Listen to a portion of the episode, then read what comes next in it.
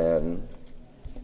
And we are picking up in our sermon series in the Gospel of John this morning. If you have a copy of Scripture or if you're using the copy of our passage printed in the bulletin, I would invite you to turn there. We're looking at John chapter 1, verses 19 to 34 this morning. And I know you're going to find it helpful to have your own copy of Scripture open and be reading along with us as we look at God's Word together. Uh, we have moved out of the prologue of this book. We looked last Lord's Day at the fact that uh, the purpose of this book is that you may believe that Jesus is the Son of God and that believing you may have life in his name. And to that end, the Apostle John is giving us a picture of the glory of the Son. He wants us to see the glory of the Son. He says in verse 14, We beheld his glory.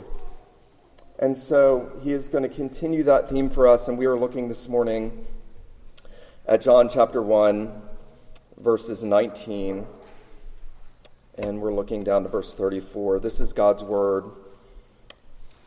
John now writes This is the testimony of John when the Jews sent priests and Levites from Jerusalem to ask him, Who are you? He confessed and did not deny, but confessed, I am not the Christ.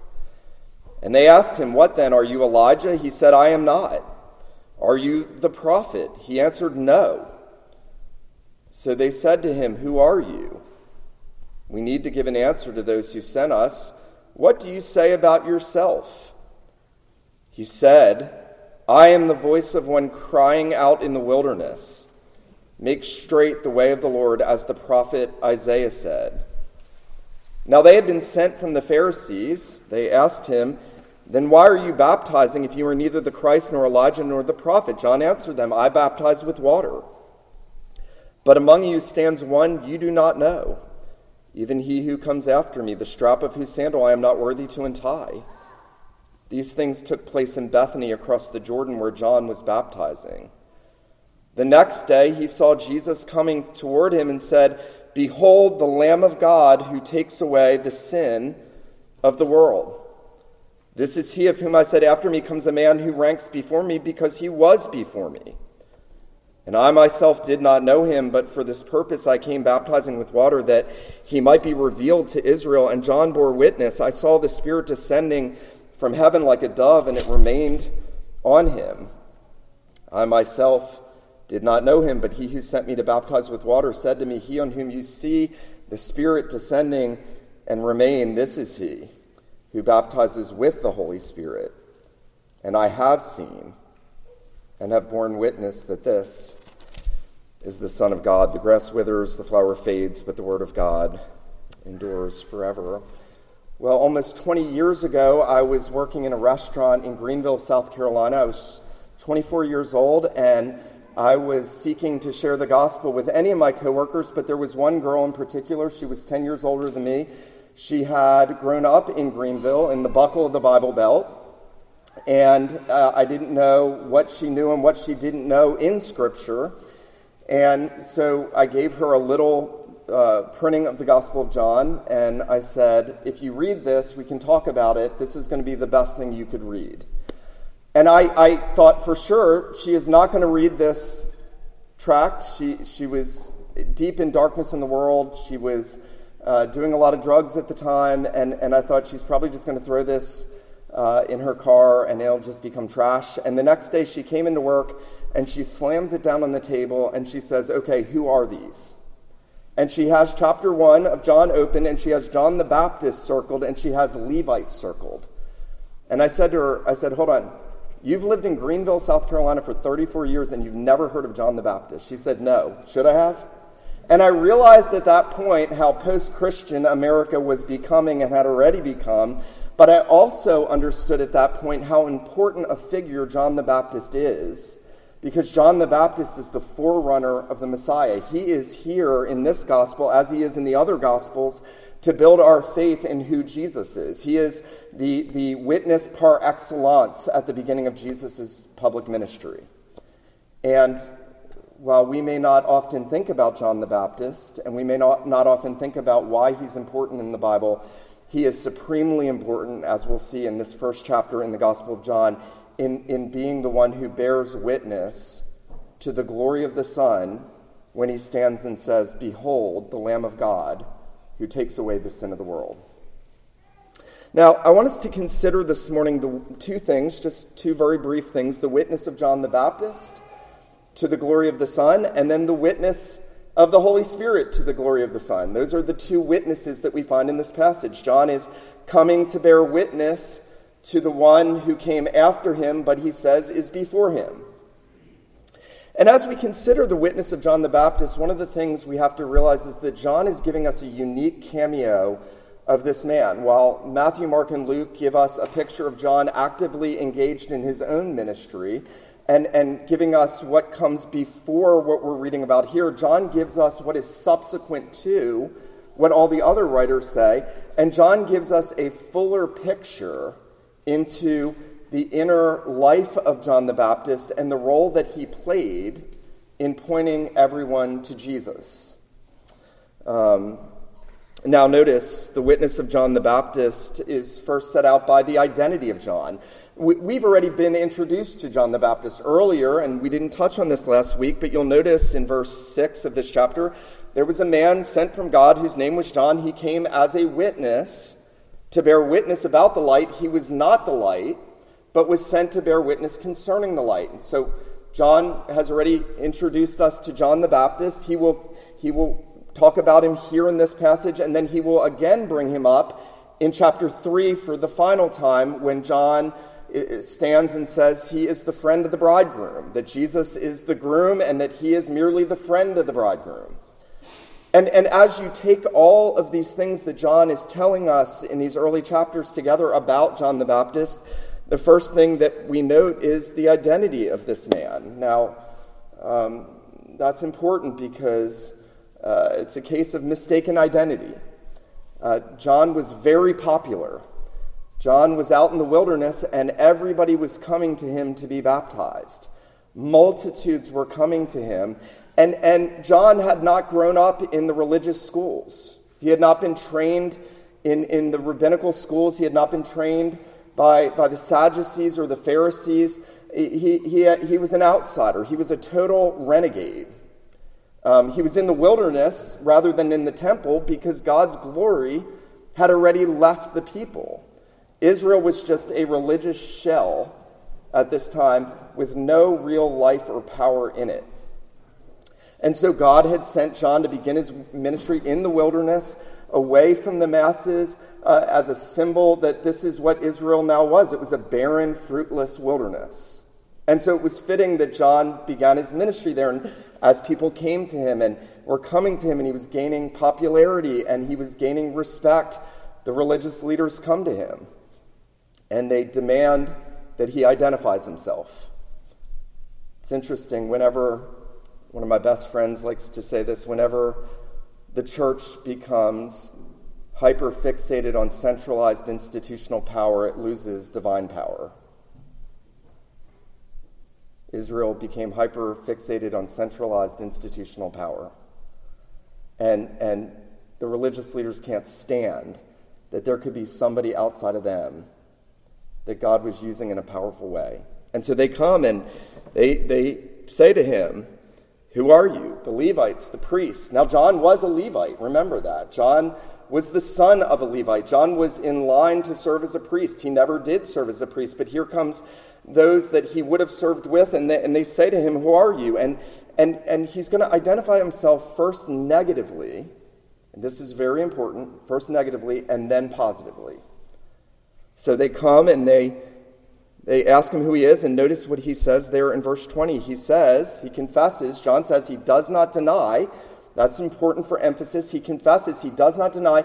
He says, I am not the Christ. Now, why is that important? John has already told us he was not the light, he was sent to bear witness to the light. Well, it's important because uh, many, many, many, many people in religious spheres love to draw attention to themselves.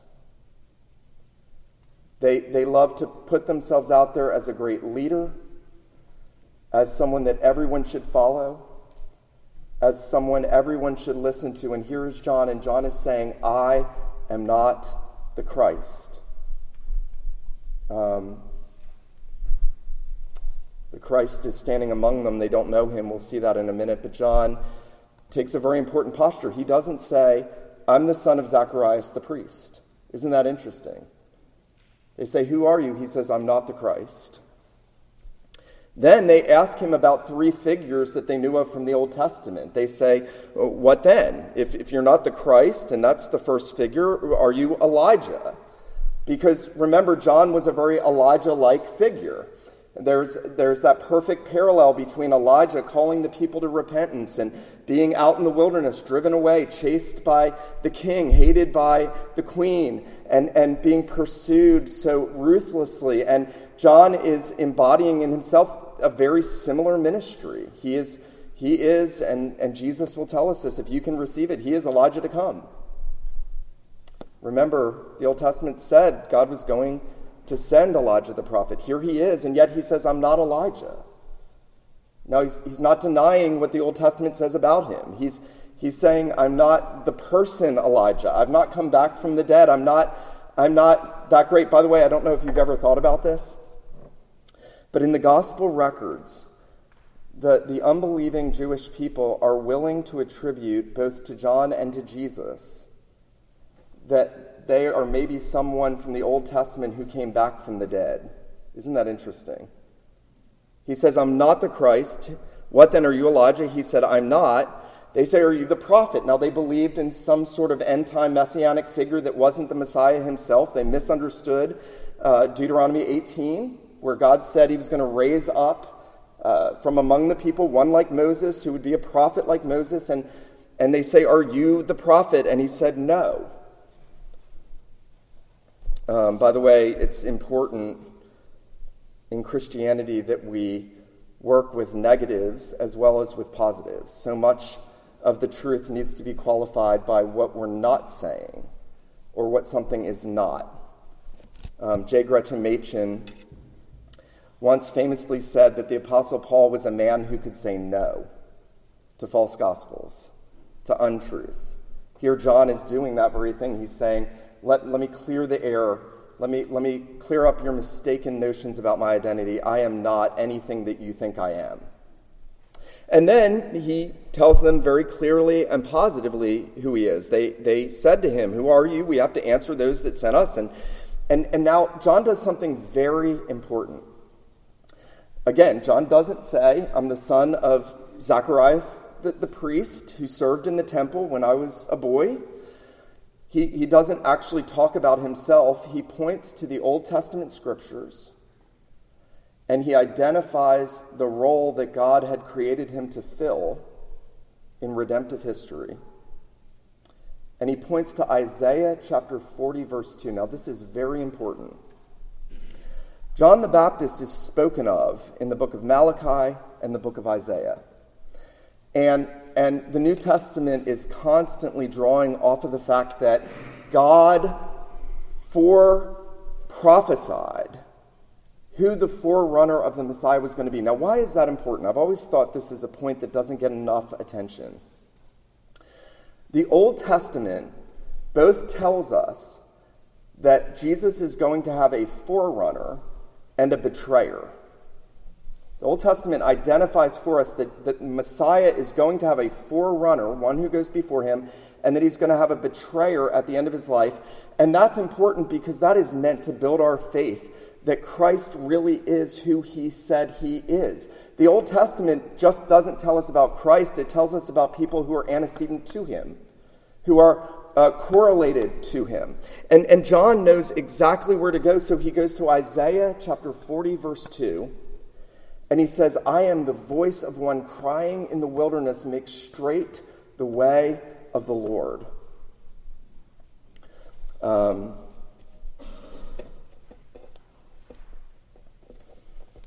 you know, that's, that's significant because if you know Isaiah's prophecy, you will know that uh, Isaiah chapter 40 is the turning point. Chapters 1 through 39 are essentially judgment. Chapter 40 to 66 are restoration. messianic restoration. And at the very beginning of that chapter, where Isaiah says, Comfort, speak comfort to my people, tell her that her warfare is over, tell her that she has been repaid double for her sins. At the very beginning of the hinge on which the blessings of God and the new covenant come, there is a word in Isaiah about John the Baptist preparing the way of the Messiah. And John, by revelation, of course, from God, knows that he is called and created by God to fill that role. That, that what is happening in the fullness of time, because remember, John really belongs to the old covenant. We sometimes think about John as new covenant because he baptized. But, but John really is the last of a long train of old covenant prophets. He, he is called to do the exact same thing that all the other prophets did, but he does it in the flesh, where they did it from a distance through writing. He stands in the flesh and he points to Jesus. That's, that's what he was called to do. And, and John understands that this is the fullness of time, that, that all the redemptive blessings of God are about to break forth in the coming of the Redeemer into the world, that the new creation is, has come into the world, the light has shone into the darkness. And he understands that God is doing something magnificent, that everything the Jews had waited for for so long was happening. Um, we never, we never want to lose a sense of astonishment about that. It's easy for those of us who have grown up in the church and have known about John the Baptist since we were very little to lose a sense of astonishment at what's happening in redemptive history. God is making good on all that he said he would do. Um, John tells them. Now, um,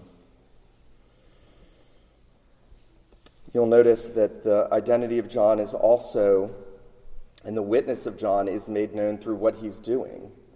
He's baptizing. Now, I don't know if you've ever thought about this, but when the religious leaders come to John and they say, Why then are you baptizing? Baptism was not something new. We tend to think of baptism as something entirely new, but the old covenant religious leaders knew what John was doing. They knew it because in the temple and the tabernacle, remember, um, the priest would sprinkle the utensils. They would, the writer of Hebrews said they would baptize. They would consecrate through a, a, a ritual washing all the things in the temple. And here John is, is ritually washing, symbolically washing, not utensils in the temple, but people. And, and they know that, that John is functioning as a priest, and they know that, that they know. They know that God is doing something, and they say to him, Why then do you baptize? And, and you'll remember, John is baptizing because God is calling the people back to himself. This is the time of the new creation. God is promising to wash his people. Remember Ezekiel, he says, I'll sprinkle them with clean water. Israel's been apostate. They are in the far country.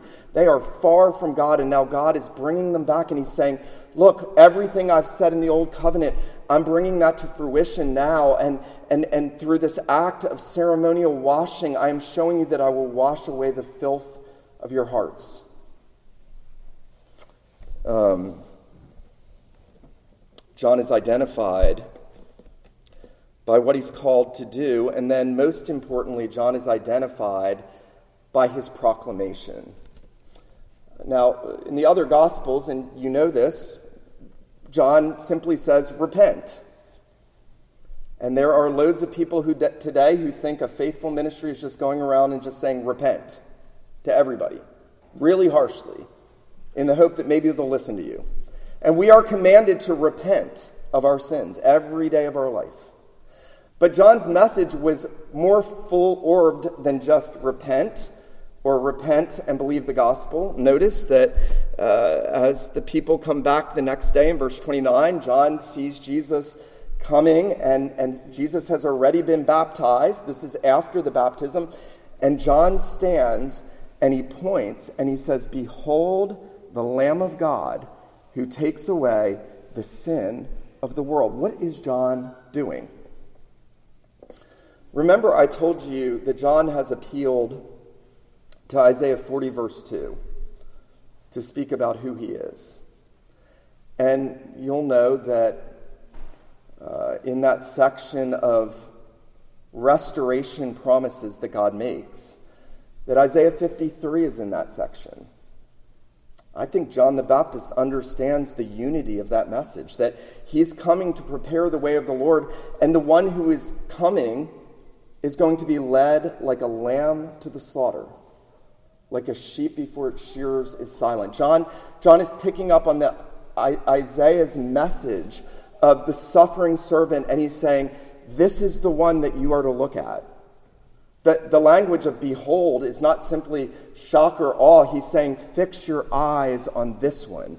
Fix your eyes on the one who came to be the lamb slain, the one who would lay down his life as an atoning sacrifice. Look at him.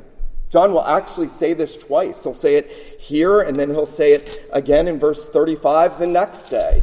And, and what's amazing about this, and, and don't miss this, is that there was a time when John the Baptist didn't really know who Jesus was. Now, that, that seems odd because he was Jesus' cousin. Certainly, they had spent time together. Remember, Mary went to Elizabeth when she was pregnant and scared, and, and, and this is his cousin that's six months older than him. And, and he knows who Jesus is, but, but he tells us in this section, he said, I did not know him. Notice verse 31. He said, I myself did not know him. What, what John's saying in the word there, know, is a very special word in which uh, he, he's saying, I did not have that inner spiritual knowledge of who he really was, who he really is. At some point, John's going to tell us when the Spirit came down on Jesus at the baptism, it was as if his heart and his mind were flooded with the truth that this is the Lamb of God who takes away the sin of the world. Isn't that awesome? Now, A.W. Pink so helpfully said, While many have heard about Christ, yet in how many circles, yes, in religious circles, may we say, There stands one among you whom you do not know. Oh, the spiritual blindness of the natural man, Christ by his Spirit stands in the midst of many congregations, unseen and unknown. In, in all likelihood, those who sat there and heard John say, Behold, the Lamb of God who takes away the sin of the world, didn't ever come to see that he's the Lamb of God who takes away the sin of the world. Now, I want us to consider that message, the proclamation of John, just briefly. Um, you know this verse so well. It's one of the most beloved verses to us as Christians, and yet it is so pregnant with meaning. Um, John realizes that in the coming of the Son into the world, God was fulfilling his redemptive historical plans. Um, listen to this. Phil Ryken. This is, by the way, one of the greatest meditations I've ever come across. Phil Ryken says that first, God provided one lamb for one person, Abraham. Next, God provided one lamb for one household. At the first Passover, when every family in the covenant community offered its own lamb to God. Then, God provided one sacrifice for the whole nation on the Day of Atonement one lamb for one person, one lamb for one family, one lamb for the nation, and now a lamb for the whole world. Isn't that beautiful? This is the Lamb of God who takes away the sin of the nations. In himself, he takes away my sin. And if you know him, he takes away your sin. Um, now, very briefly, I would ask you this morning have you ever really seen who Jesus is? With spiritual eyes, internally, not just intellectually? Have you ever really seen the Lord Jesus? Um, that's a question you can only answer if you know your own heart. But when God shows us the glory of the Son, we become like John the Baptist. John becomes like a broken record. He can't help but tell people, Behold, the Lamb of God who takes away the sin of the world. That's, that's what happens when we see him, when we come to know him. We want everyone to know this is the one. This is the one to know. This is the one who will take away your sin. This is the one that will atone for your unrighteousness and my unrighteousness. This is the one that will save you. Um, his sacrifice is sufficient for the entire world, it's a sufficient atonement. Um, there's no lamb after him. There's, there's nothing, we're not waiting for a sacrifice. We're not waiting for God to fulfill what he did. He did that. And so we become like John. We, we say over and over, Behold, the Lamb of God who takes away the sin of the world. This is why I think we love Handel's Messiah so much, because it crescendos, doesn't it? With them singing, The Lamb of God who takes away the sin of the world. And it's the climax it's the climax. And I don't know if you've ever noticed this, but right before, right before it climaxes with that, that crescendo, behold the Lamb of God who takes away the sin of the world, Messiah says, His yoke is easy, His burden is light. Isn't that beautiful? The movement right before it, His yoke is easy. His burden is light. He, he took on himself the sins of his people. He took it all on himself at the cross. He carried the heavy load on himself so that you can come to him and know his yoke is easy and his burden is light. Well, very quickly, I want us to consider the witness of the Spirit of God. Notice John has introduced us already when he says, he says that he did not know him. He says, But I saw the Spirit descend from heaven like a dove, and it remained on him. Um, what's the point of that? Well, Richard Cooper taught our Bible study this week and noted um, the, the, the significance of the flood narrative in the ark in redemptive history and and you'll know that Noah's name means rest, and that his dad thinks he's going to be the Messiah, that he's going to give rest to his people, and, and he sort of does typically. Um, he gives rest to the wicked world typically, not, not really and truly. And, and yet, remember what happens as the waters abate and, and the ark settles on that mountain. And Noah sends out the birds that it's the dove it's the dove that says the new creation has come, that now there's rest. There's rest. And, and what happens at the baptism is Jesus is the ark. If you're in him, you're safe. The dove comes down on him because he is bringing about the new creation through the waters. He is, he is the rest provider. He is the one that says, Come to me and I will give you rest for your souls. And the Spirit comes down on him and rest upon him to show us that he is the one who has the spirit of recreation and new creation that he gives to his people, and that he is the one in whom true eternal rest is embodied. And he would provide that rest by suffering on the cross and rising from the dead, and then by giving his spirit to his people. John says that there's one who comes after me who's greater than me because he was before me, and I baptize with water, but he's going to baptize with the Spirit. That he's going to pour out the Holy Spirit on his people who trust in him, and he's going to be at work in their hearts, and he's going to be giving them uh, new hearts, and he's going to be washing them and purifying them and forgiving them and cleansing them and enabling them to see who he is, and at work in them all the days of their life. And, and when they sin, they're going to know to go back to him where they can find rest for their souls. Isn't that awesome? When you have the Spirit of God, even when you sin, you know you can go back to Him because you know where the rest is provided.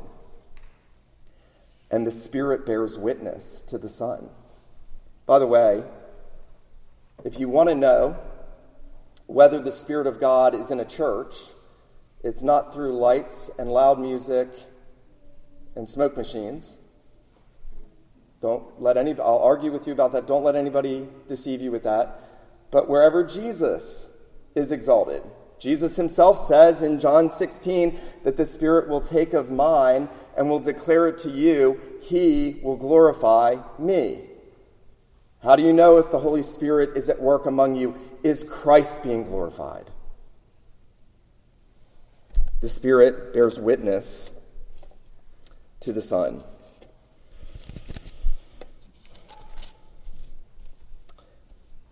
We're, we're going to come to the table here in a moment. And I would be remiss if I didn't say this this morning. This is a beautiful building. Some of us are decent looking people. Um, you more than me. Um, when, when we come to worship, we have to get past the building, we have to get past the elders, we have to look past all of that. We have to look past the man preaching. We have to look past, if I can say this reverently, the bread and the wine. And we have to see the one to whom the bread and the wine is pointing. So that if we don't look past all the physical things and really see him, we will leave and be no better. We will be exactly like the religious leaders in Israel who couldn't see and didn't see even though he was right in their midst. John says there was one in front of them that they did not know. When we come to the table this morning, we're coming to know him. We're coming to see him. We're coming to feed on him. We're coming to grow in him. I hope that you'll be encouraged by these things. Let him who has ears to hear, let him hear what the Spirit says to the church. Let me pray for us. Father in heaven, we do pray this morning that you would make us to see what John saw with the eyes of faith. We ask that you would help us to look past uh, the circumstances and the ceremonies and the physical objects around us, and we pray that you would make us to see the Lamb of God who takes away the sin of the world. Lord Jesus, how desperately we need a greater sight of you. We pray that you would send your Spirit as you have promised to do, that He would be at work in us, enabling us to believe, enabling us to trust, enabling us to follow you. We pray that you would send your Spirit now as we come to the table, that you would uh, build us up in the faith, that you would fix our eyes on yourself. Father, Son, and Holy Spirit, please be at work among us to this end. We pray these things in Jesus' name. Amen.